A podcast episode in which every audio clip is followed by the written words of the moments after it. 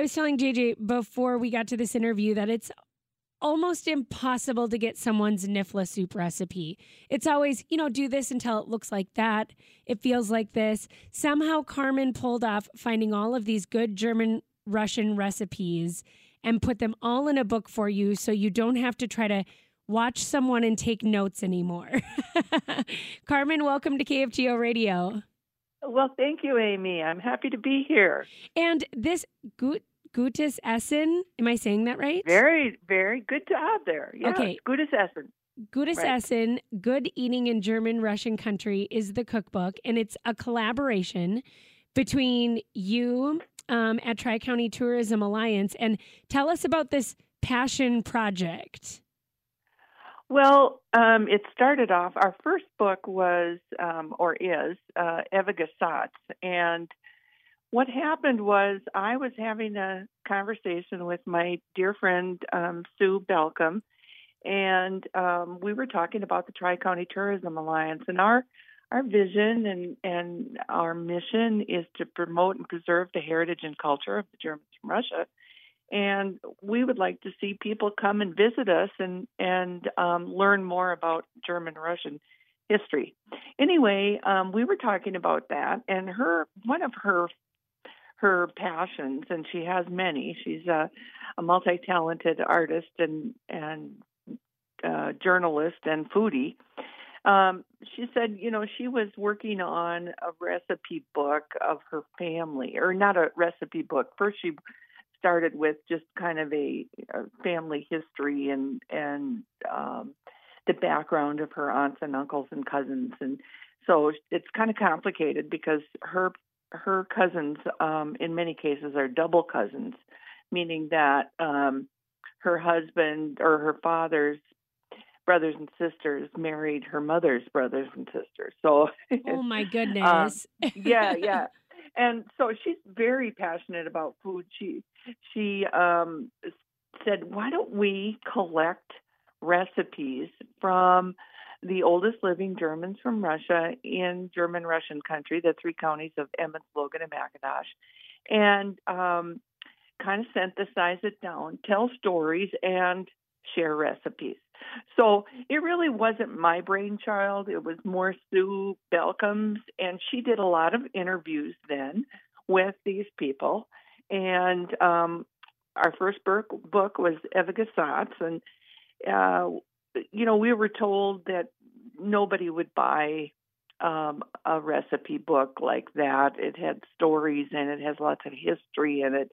Just fascinating um, to hear these people talk about gr- their growing up time and how different it was from from it is now and and um so we sold out uh we were told there's no way we should order as many books as we did and we would never be able to sell out. We sold out in record time and, and had to reprint. And so then we did another book uh the the ready for school and then we did another book uh um, the uh, women behind the plow that talked about their experiences on growing up on a farm, and um, and then we did um, Gutes Essen and Prairie Public did a uh, documentary with us on on that. So you can go to YouTube and um, you can check out Gutes Essen, Good Eating in German Russian Country, and watch that documentary. Carmen, isn't, um, isn't it interesting that people told you don't print so many of these? People aren't going to want it. When, Yeah. in, in all honesty, so much of cultures across the globe are tied to food and the foods that they ate and the foods that kept them alive. And so, you really, what you've done is these books. These books aren't just cookbooks, right? They're they're reminders of where we came from. That's right, and and a strong reminder of the resiliency of these people, the strength. I mean, I, this is off topic of food, but um, you know, there's a story down in in Zeeland where um, the Feist family um, they lost seven children. There's little, little gravestones in the cemetery down there, and uh, it was, you know, during 19 1918 um, when there was a, a flu epidemic. And, you know, can you imagine as a mother waking up every morning and, you know, counting noses of those children that were still with you and having to get up and feed them and, and care for them. It's it just boggles the mind, the strength and the resiliency of these people. We have a lot to learn from them. Oh, in, indeed, indeed. And so, okay, if someone's listening to this and they're like, "Wait, hold on, like Ger- Germans from Russia, what what type of food is that?" Well, it's different from the food that you would find in Germany. It's different from the food that you would find in Ukraine, but it has its basis in that. So what happened was the people, um, Catherine, the Tsarina, um, invited people from Germany, which is her home country, to go to Ukraine and teach the the Russian people there how to um, farm and to you know raise raise good crops. And so they did that. And then she made them promises. She told them you know you won't have to serve in the russian army. You can keep your language. You can you know um you you won't have to give up your culture. And well fast forward you know down a, a century and her grandson changed the rules and people had to leave then or felt they needed to leave because um, they were no longer able to keep their their language. They were no longer able to stay out of the military, and oftentimes they were kind of rigorously forced into the military. And so anyway, they they came here and oftentimes with very little. They maybe had a trunk um, of clothing and maybe some seeds sewn into their the hem of their skirts, um, but they didn't come with a lot. But they knew how to raise crops. They knew how to have those gardens um, those bestands with, um, you know, fruits and vegetables, and they knew how to raise wheat. Um, and so out of that, they used what they had. They would get, you know, oftentimes they'd have one milk cow to help feed the whole family. And so they used those products from what they grew and what they raised um, the butter, the cream, the eggs, um, and made made food. So Knoephla soup, for example, um, you know, uh, there's there's so many recipes for Knoephla soup, but the basic part of it, Knoephla actually refers to buttons, and buttons um, are are the the product or the the definition of um, making these noodles that are flours, flour, egg, salt, maybe some baking powder in some recipes, um, water or milk, to, enough to make a stiff dough.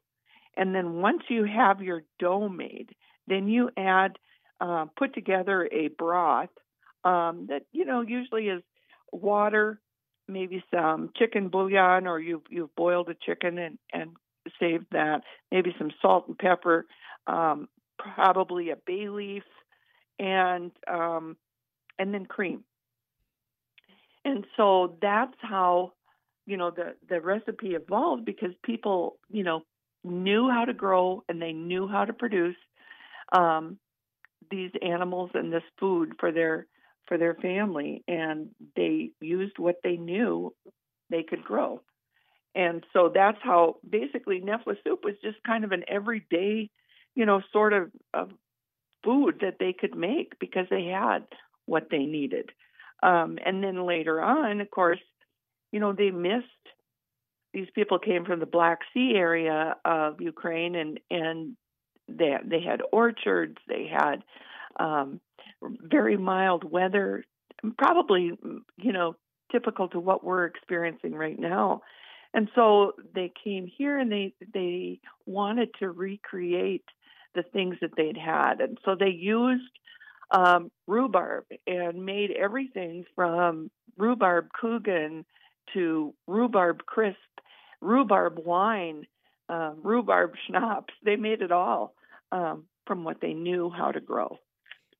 And uh, with us right now is Carmen Rath-Wald from the Tri County Tourism Alliance in Napoleon, North Dakota, and we're talking about good German Russian recipes. What was everyday staples to them is like the comfort food now of people like me who, you know, were born down there, grew up with German Russian food. Um, someone even texted in and said, Do you have a good recipe for Kuchen? Oh, absolutely. Well, first of all, you have to understand that there's two different kinds of Kuchen, Yes. which I didn't know. I grew up as a, a Lutheran girl in McIntosh County, and we had the fruit Kuchen, which was delicious. And in our um, in our book Gutes Essen, there's there are recipes for the fruit Kuchen, but there's also wedding Kuchen, which is um, you know the typical dough of the sugar, Crisco, cream, milk, flour, eggs, and then uh, baking powder, and then um, on top of it you have, you know, um, the brown sugar and cinnamon and cream, um, and that's so that's a different kind. That's a the Catholic version of um, Kuchen, the wedding wedding Kuchen, the stuff that in this area when you go to a wedding reception and you walk in the door and you have a shot of red eye uh, that greets you, and then you and then you walk to the to the uh, dessert table or to the the reception table, and there will be this wedding Kuchen, which is very thin, um, not a lot of Mhm. custard in there, um, just cinnamon and sugar, and so tasty, so, delicious. So good. That's the good Mhm. stuff.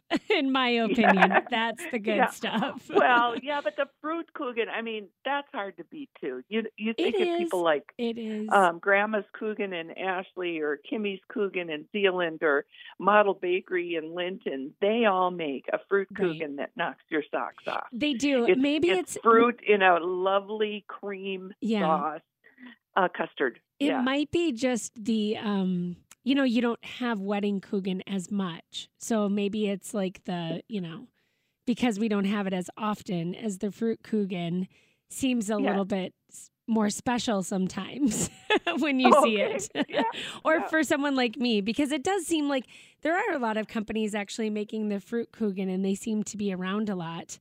Um, Yeah. okay, the bo- the book Gutes Essen: Good Eating in German Russian Country, completely recommended. It's on my shelf. I'm pretty sure JJ you have a copy too. You betcha. And um, if you want to go to GermanRussianCountry.org, you can find all about the Tri County Tourism Alliance, but then you can also go to their store there. I see you can purchase it there. Is that the best way to get it, Carmen? Well, you can. It depends on where you are. You can get it from Prairie Public. Um, they also have books. You can get it in Jamestown from the Dakota store. You can get it at the Heritage Heritage Center in Bismarck at the museum store. Um, you can get it from the Germans from Russia Heritage Collection at the library in Fargo. Um, you know, and there's a lot of local retailers Sure. in the three county area that that have it available as well. Yes. Okay. Thank you. We should we should have given a shout out to all of those local people. So in Fargo, locally, if you're in the metro, you can go to the library. Is that the downtown library that would have it? No, at the library at NDSU. Oh, at NDSU. Okay. Yeah, and go to the German Russian Heritage Collection. Jeremy Kopp is the director there, and you can just walk in the offices and, and tell him you, you want a Gutes Essen or tell him you want a German Russian re- recipe book. They can help you out. How perfect. I love it. Thanks so much for being on Foodie Friday today, Carmen. We appreciate it. Well, I've loved every minute of it, and I hope that your um, listeners will take a t- take some time to experiment with those different Kuchen and Knoephla soup recipes. Yeah, me and too. Fleischkekle, You know, and you know, and flesh kikla. and- Oh my gosh. Yeah, we didn't even get to flesh kikla. How delicious. How wonderful. oh, There's yeah. nothing better. And knoephla Yeah. soup is just one of those things where you do have to make it a couple of times and kind of get the feel for it. Like Oh, it's yeah, not yeah. it's not it's a it's a flow. It's you know Yep, like your grandmas or Yes. aunties probably said to you, you know, you you knead it until it feels right. right. Well, what does that mean? what does that You mean? yeah. exactly. But after you've made it a couple times, it makes sense. it oh, does. yeah. okay. Yeah. Yeah, I I love the recipes. They remind me of childhood. Carmen, thanks so much for joining us here on It Takes Two. Happy Friday. Happy Friday to you. Thanks so much. Bye.